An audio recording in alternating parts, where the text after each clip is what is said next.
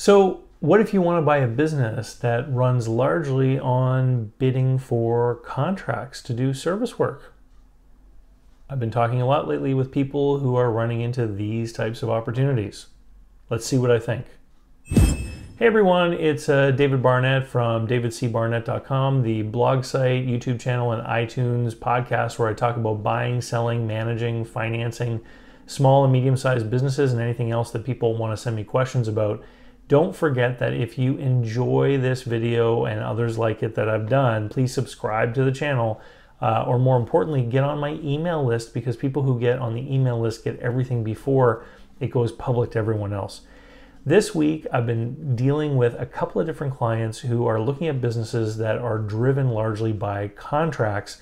And so I've been doing a lot of work on this. I wanted to share some of the highlights of contract businesses. So if you think about plumbing companies, electrical businesses, these types of companies, there's basically two ways that these businesses operate. You can have a plumbing outfit, for example, that does a lot of service work.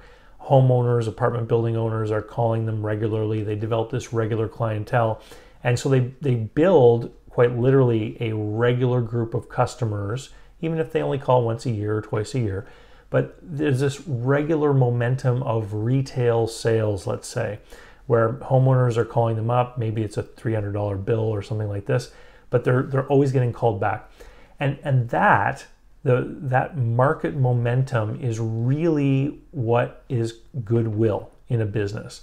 So when you when you pay for a business because it's a good profitable cash flow and you're interested in having that continuing cash flow, a business like that really is a great buy because you have actual goodwill in the community. People think highly of the brand, of the name, etc., and they choose to call that company.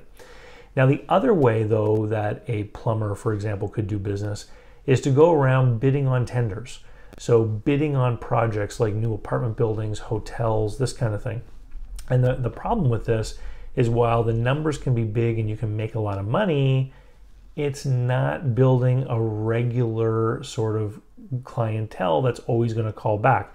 They, they could be doing business with the same general contractors over and over again, but those guys, they're still tendering the contracts every time. They're, they're asking for prices from several different plumbing firms, and they know that all of them are going to be able to deliver and, and do the service. So if you're going to buy one of these businesses, you know, which one is preferable? The one who has a real clientele of retail customers that keep coming back, or the one who keeps chasing after one job after another?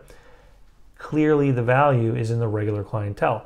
So I'm working with a client who's looking at one of these types of businesses that bids on contracts, and the sales have been going up every year. But some of these contracts represent 20 to 25% of the annual sales. And they're not recurring contracts, they're one time jobs and then they're done, right? And so when the buyer goes to look at these businesses, what's happening is the business broker, of course, is using the past performance and projecting growth into the future, saying here's the regular income, cash flow, etc. for this business, and therefore it's worth, well, you know the story, it's worth like a million dollars, right? So, but the problem is there's no order book showing that kind of revenue already booked to come in over the next 24 months. So really what you're doing is in this case is a buyer is being asked to pay for a business based on its past performance with no assurance, guarantee, or indication of any kind that this kind of performance is going to continue into the future because those contracts and bids haven't been secured.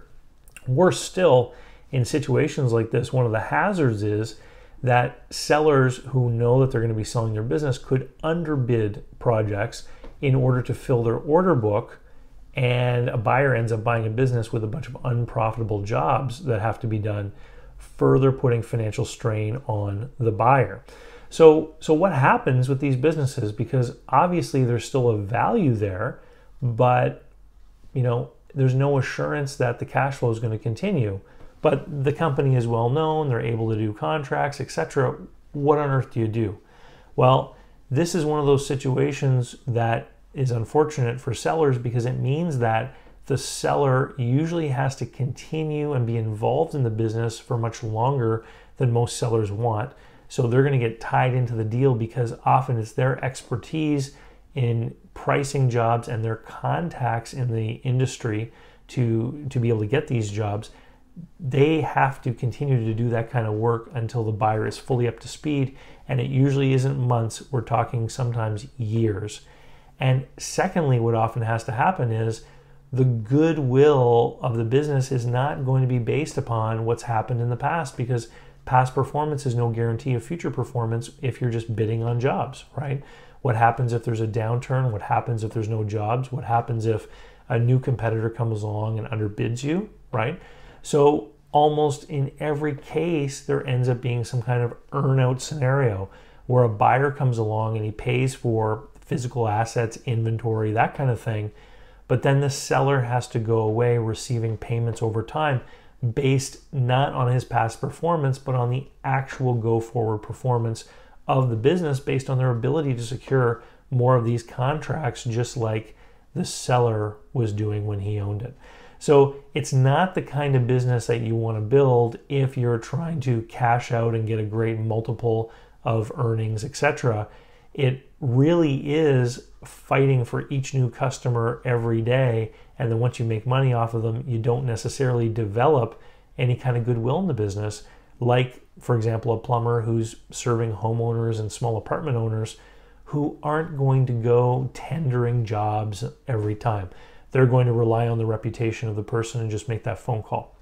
Anyway, if you've got more questions, please send them in.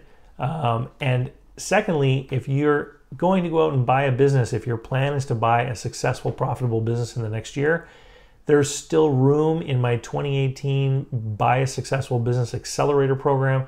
Go to davidcbarnett.com, look at the 2018 tab, click on it, and you can apply. You have to apply, it's not for everyone. There are only eight spots, and people have already been applying for some of them.